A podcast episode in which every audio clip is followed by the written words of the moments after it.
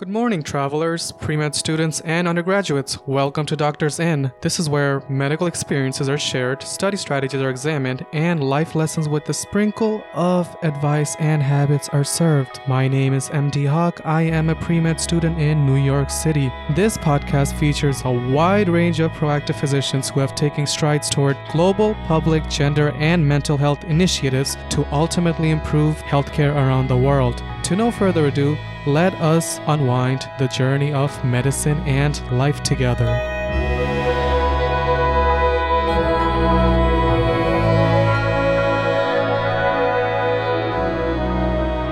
Two, one, and we are live. I am joined by a very special guest today. We had the privilege to have him on our first episode along with the nine other wonderful physicians. Ever since, I have been so excited to interview him as he is an Army veteran and a fitness competitor. It is the TikTok dermatologist, Dr. Dylan Greeney. He is currently a dermatology resident at Indiana University. Dr. Greeney was a non traditional medical student because he initially served in the Army as a combat medic and an Army nurse. He was deployed from from 2007 to 2008 in Iraq during the Iraq War, where he tended to over 900 patients. Afterwards, he served as a squad leader over an eight year period and was discharged in the rank of sergeant in 2012. As a medical student, he was very active in research on both non melanoma and melanoma skin cancer, with which he earned many awards and grants. His passion in skincare really shines as he was a medical staff at the American Academy of Dermatology camp, which is a camp for children with skin disorders. Now he is an active participant in VA, Veteran Affairs, to give back to his community. For hobbies, Dr. Greeney competes in men's physique competitions and makes very informative TikTok videos for his 70,000 followers on skincare regimen and product reviews. You can find Dr. Greeney on TikTok and Instagram at SwoleMD. That's S W O L E M D. You can follow him for fitness tips on Instagram at Iron Snack. That's Iron Snack. Without further ado, let us welcome Dr. Greeney to the inn. Good morning, Dr. Greeney. Thank you so much for doing this. How's everything going? Good morning. Good morning. Thanks so much for having me on and for the awesome introduction. I really appreciate it. It's going good. Enjoying the weekend. Perfect. I mean, yeah, it's it's been pretty tough with with everything going on in California and just the COVID situation. So yeah, it's tough to say the least. Big time. Yeah, it's really made a big impact in uh, in resident education. I mean, our department it was somewhat shut down for about six weeks or so. You know, we were doing a whole lot of rescheduling patients and. Uh, we see about a thousand patients a week, so you can imagine that's a whole lot of patients to try to reschedule. Yeah and then you um, end up with a big backlog of people that really need help. So it's been a definitely a challenging time. Oof. Yeah. I mean, I really can't imagine like how the transition had been for a lot of these departments. So yeah, I mean, there are just so many different ways we can go about this primarily because I'm very interested in your non-traditional journey. So I guess we can kind of segue into how it all got started. Would you mind telling us about your journey as an undergrad, an army nurse, being deployed, all the exciting yet tragic stuff?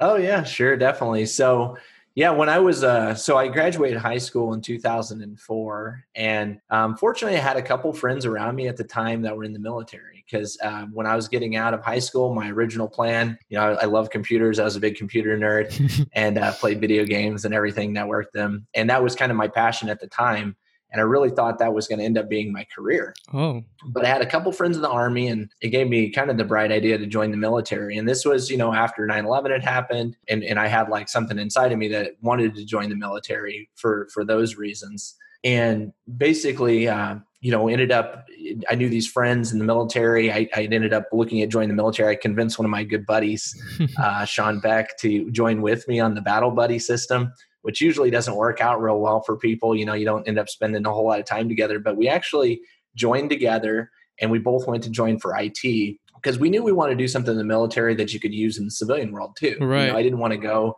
personally and do artillery or something. You get out and what do you do with it? You know, um, of course you gain good skills in the military no matter what, but uh, IT field or in this case, like the medical field was way more translatable.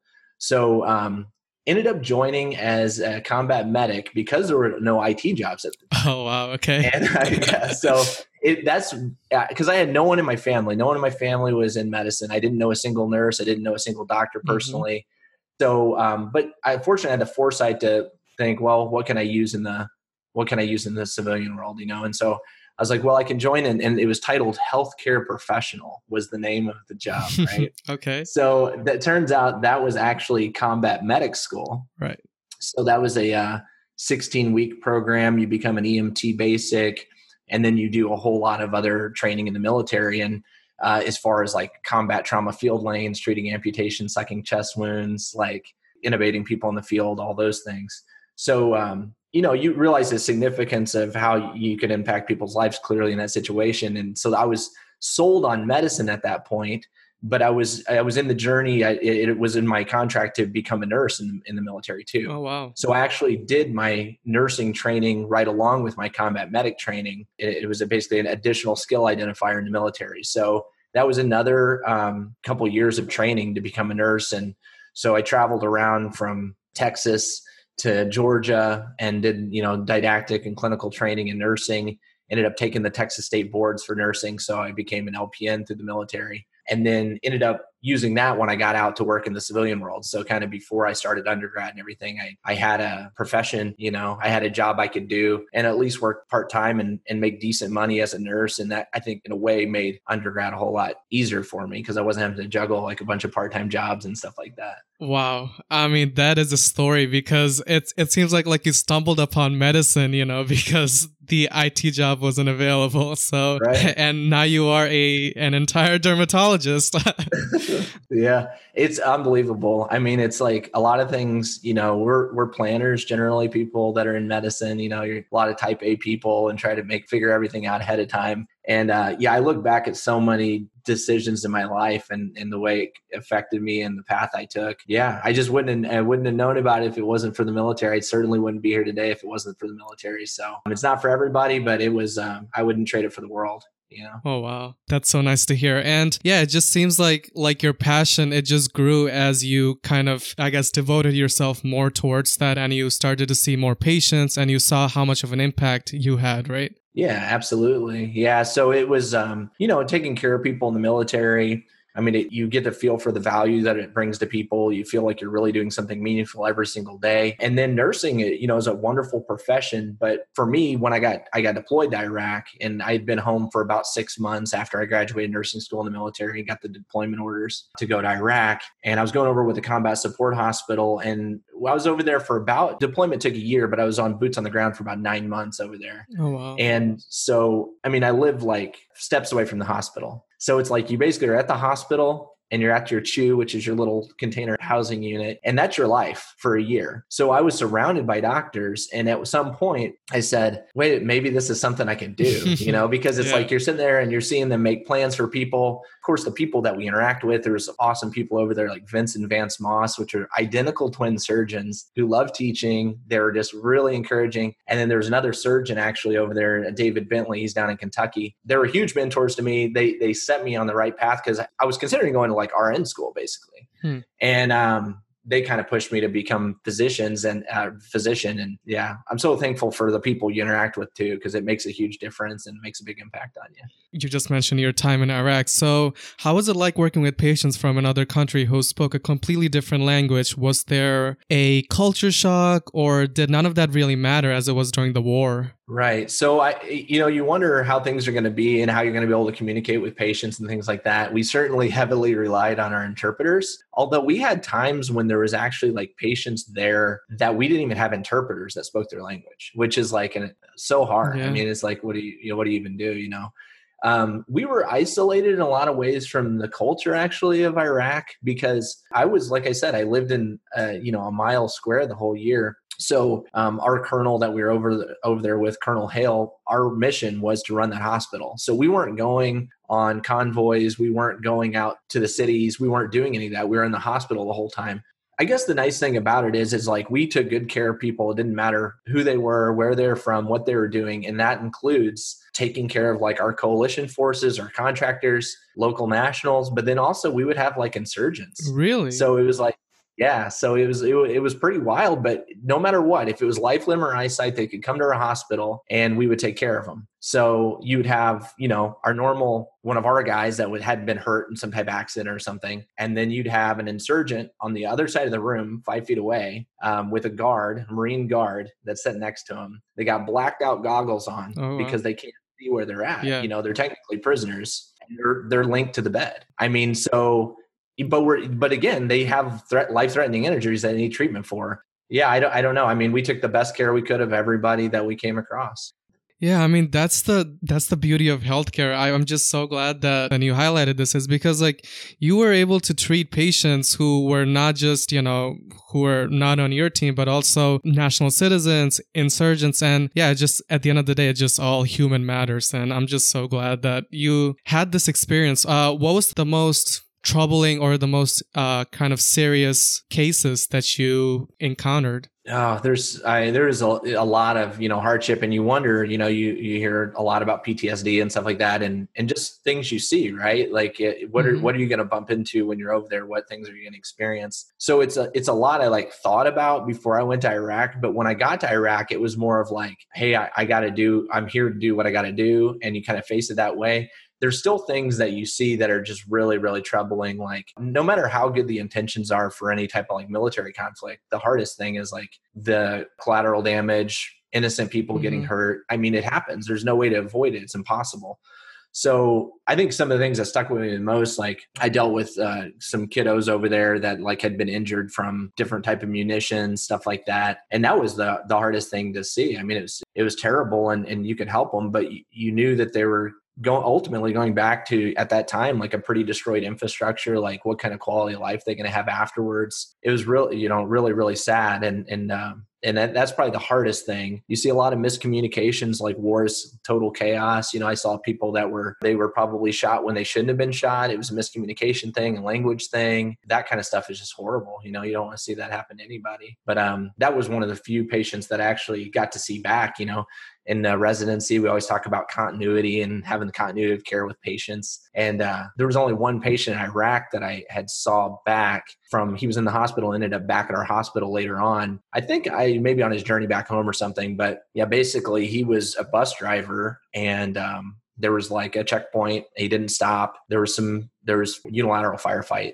unfortunately our guys and this guy. And uh, he'd taken he got a shot in the jaw Wow. which we had we had uh, oral facial surgeons there that repaired him the best they could. They did a flap of skin to repair everything. But that's the kind of stuff that happens that it's just really really sad. And of course there was times when i saw like our own guys that had been killed in accidents and things like that. And that's the hardest thing i mean to see. Wow. I mean, that is uh, that really weighs heavily on a person and I really can't imagine how it must have been while there. So, um you also mentioned, you know, as you were going in there, you said that's what I had to do, like that's my job. So, the retired army veterans that I passionately follow like David Goggins, Jocko Willink, they always have that um go do it yourself, own up to your mistakes, get up, be disciplined, clock is ticking, work hard, that kind of mentality. Would you say that rigorous training and experience overseas trained you to be a hardcore, as hardcore and disciplined in your daily life?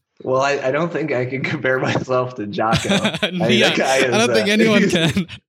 no, I mean, he's just a whole different breed. It definitely changed my life for the better, without a doubt. I mean, because when I was in high school, and I'm kind of thankful for this, I, I was not like, I, did, I wasn't super focused on academics. I wasn't an athlete, you know, like I wasn't one to burn time at practice playing an instrument or working out. I think it's wonderful. I mean, I wish I had those skills now, right? But um, I, it was really taking that break because I could have easily rolled into like community college or something like that and done IT. But taking that break allowed me to come back and really appreciate learning a whole lot more and take it with a seriousness. I came back with a very like laser focus on the on the idea of becoming a physician.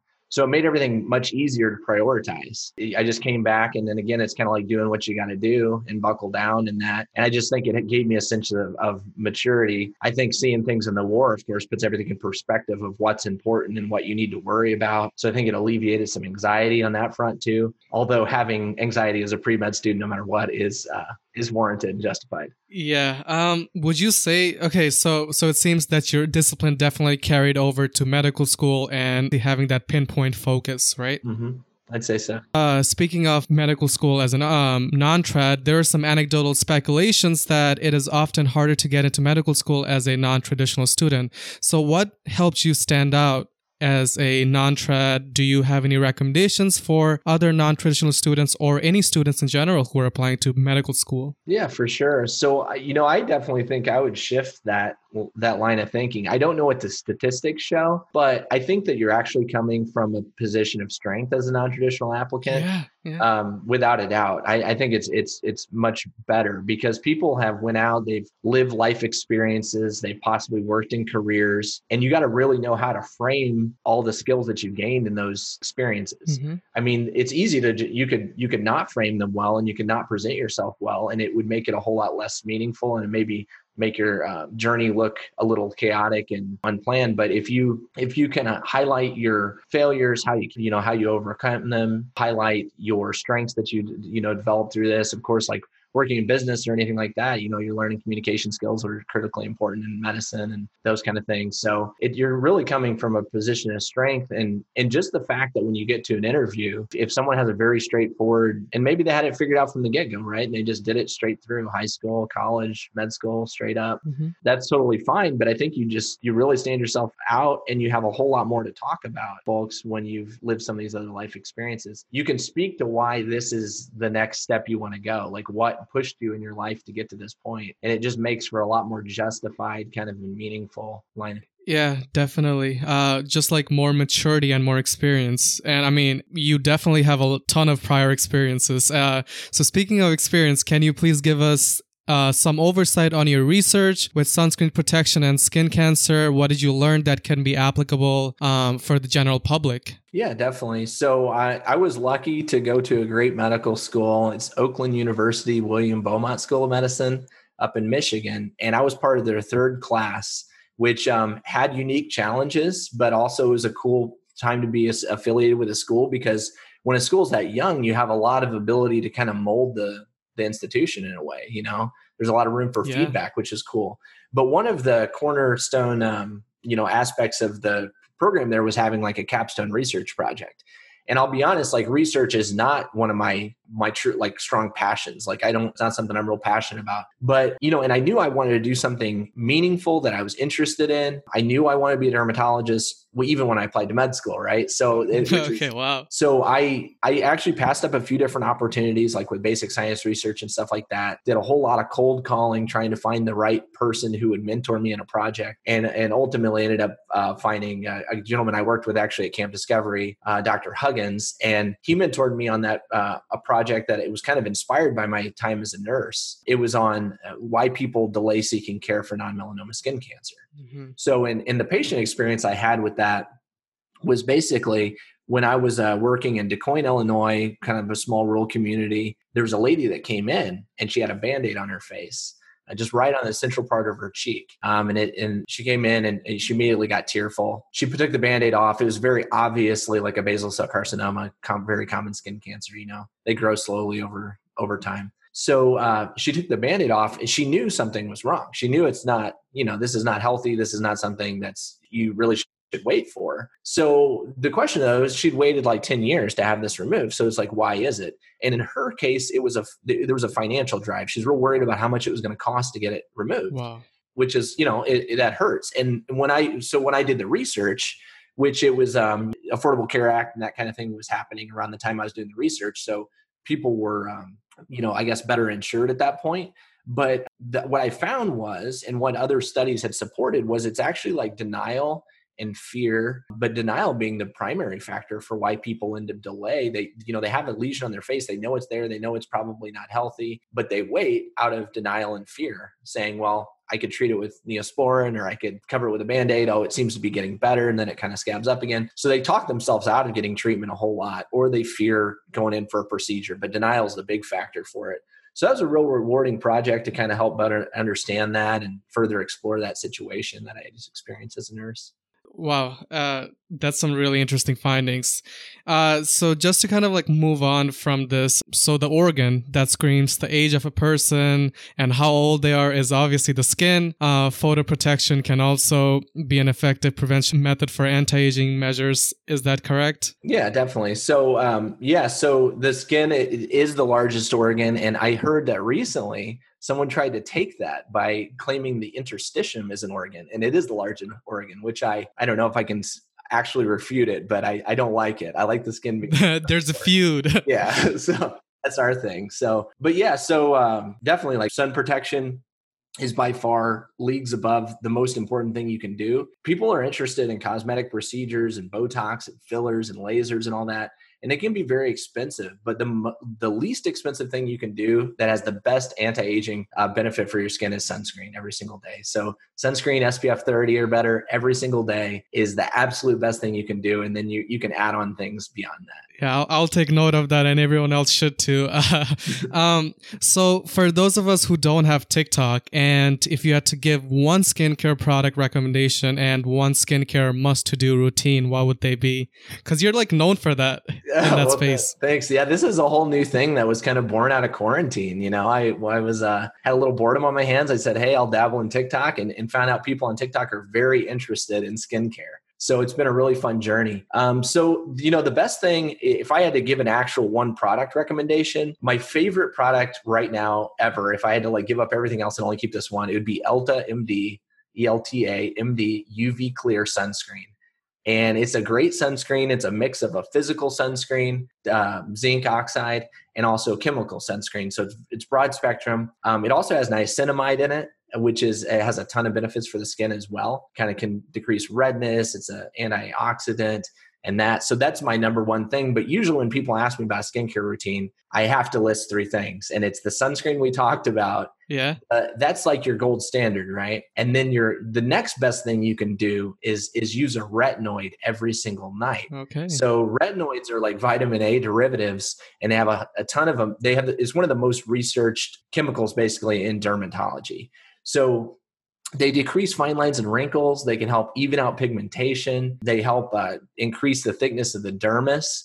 Um, so it just it, they have great anti-aging properties. They also are active against acne, so it's like our gold standard treatment for acne too. So it works for all these different things. Um, so you want to be using that at bedtime, oh, wow. and then in the in in the morning before your sunscreen, actually vitamin C serums have quite a bit of research with them. And um, so, yeah, that's the top three is your vitamin C serums, your sunscreen, and retinoid at bedtime. And now you can actually get retinoids over the counter. Um, before they're prescription only, but now adapalene is available over the counter. So that's one of my most highly recommended things. The only thing to note is it's not safe to use during pregnancy or breastfeeding. Okay, thank you so much. That is that is really helpful, and it should be noted down. Um, so while we are on the topic of skincare and how it promises youthfulness and healthy lifestyle, I think it would be unjust to not mention fitness and nutrition along with that. So on this topic, you've competed in multiple men's physique competitions, not just one but multiple. Um, and I know it takes a tremendous tremendous effort, hard work, and concentration to achieve the sculpture like physique that is required. So uh, it seems that you really enjoy these competitions too. Uh, can you please walk us down the path of a competitor like you? Uh, what does your training schedule look like when you are getting ready for a competition? Yeah, definitely. So it was uh, about five years ago that I think I did my first physique competition. As well, I was up in Michigan, and um, I just kind of felt stagnant in the gym. I'd been working out just steadily, you know, doing my thing for years. And um, I never put a whole lot of emphasis in nutrition. You know, there was times when I tried to like quote unquote like bulk things like that, mm-hmm. and uh, ended up just like kind of putting on to excess weight. You know, things like that. Like a lot of mistakes and mishaps there. But um, I ended up deciding to do a fitness competition just to learn a little bit more about nutrition, to push myself, to have some accountability. Because I think anytime when you say, "Hey, the show is on this date, I want to be on on stage under the lights," there's no excuses. You gotta you gotta do what you gotta do. Yeah.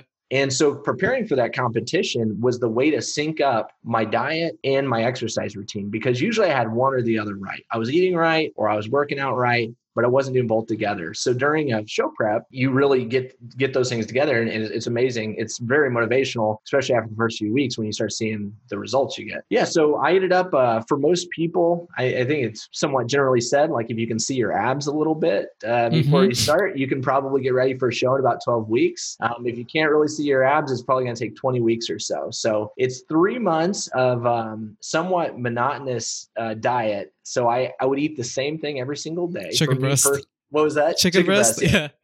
Yeah, chicken breast and rice. I ate a lot of sweet potatoes. So yeah, so you'd eat. I, I would basically make my meals a week ahead of time, and it was no questions. It was it was brainless. It saved me a lot of time because I would just eat what I had there. Um, and I would train about five or six days a week, usually six days a week, but I'd only train for an hour. Okay. So it wasn't wow. like it was taking like a ton of my time necessarily. Yeah. So I would do that, and and, and mostly I would do like a push pull legs type routine during my competition prep, and it was pretty moderate weight moderate reps you know that was it was kind of an in between type thing so yeah. yeah and i'm glad that you mentioned how when you have a deadline you tend to really like push yourself and uh, that kind of like goes hand in hand with this law called the parkinson's law which basically states that your task fills the time that is allotted to it. So if you set a deadline that is maybe you know uh, two weeks ahead uh, versus a month ahead you'll obviously get the same task done at the in a shorter period of time. So that really speaks for itself. Um, just to go back to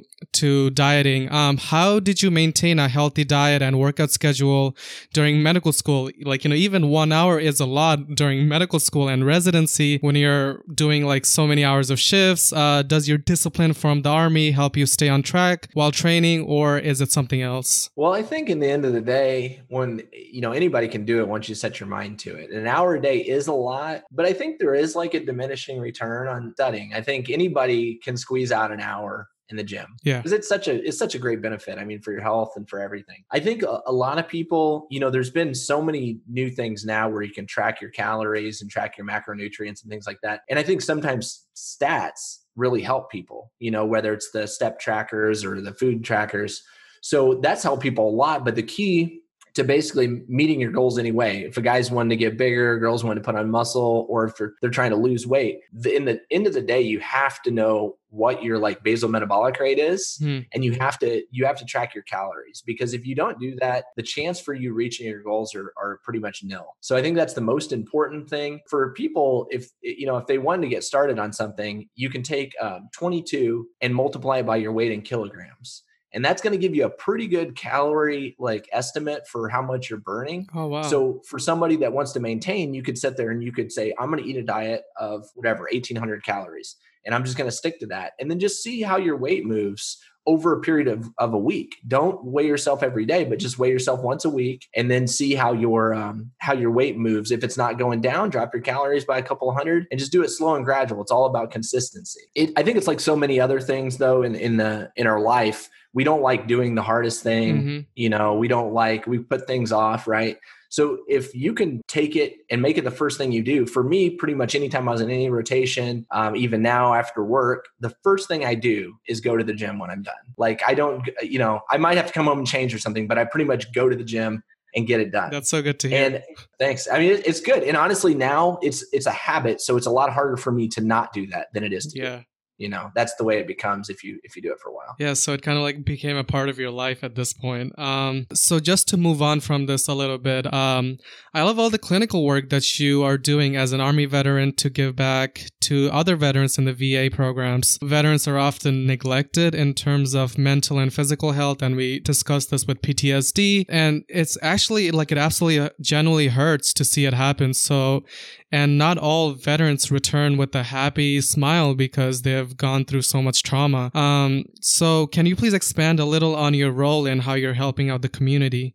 Yeah, definitely. So, I mean, the nice thing about residency programs is the vast majority of them, like this, is, like I think it's like over eighty percent of them are actually affiliated with VA care. So once you get into residency, like you're going to have experience with veterans and they're they're great training environments veterans are a very uh, they're an awesome community. Yeah. i mean you go in and they take they take advice they try to follow the recommendations that you you give. They're very thankful they're very easygoing. Again i think that goes back to the things they've seen and done and kind of changes priority of things right? So so pretty much any resident is probably going to get some opportunity to work with veterans. And then if if you know if there's pre-meds um, or med students that want to do further opportunities like the the VA does have like a volunteer program. I don't know that how that's been affected by COVID, but that's something that people can look into and then as you said a lot of veterans have trouble kind of reintegrating into society when they come back. So the Army does things uh, called Yellow Ribbon Program, which is a, a, program that tries to get veterans back on track. You know, we're, we're kind of in that we're told what to do mentality when we're in the Army. You come home, you have ultimate mm-hmm. flexibility, and it can be kind of challenging. So, but there, there are some community programs like Team RWB, Red, White, Blue Team RWB. And that's a way that um, it kind of links veterans up with their communities and they do like races and things like that, fundraising activities. So those are some things that people could look in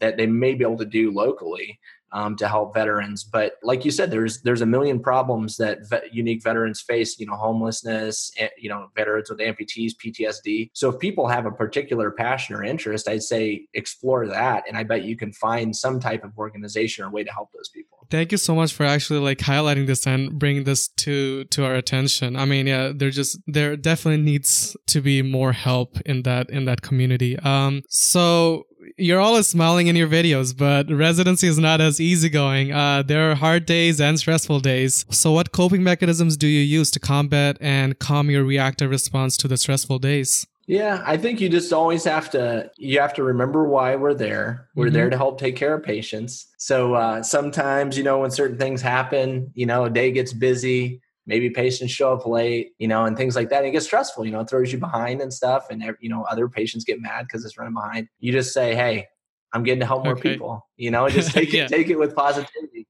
I'm getting to help more people. You know, think about the, you know, the way you help people think about the last person that told you you made a difference mm-hmm. in their life. So that's some big things. Um, stay close with friends and family because those are people that are always going to support you. That'll that you know they'll have an ear for you when uh, when you need to talk about things. And then I personally do a couple other far less productive things. Like I uh, I play Dungeons and Dragons every week, so that's an yeah. out for me.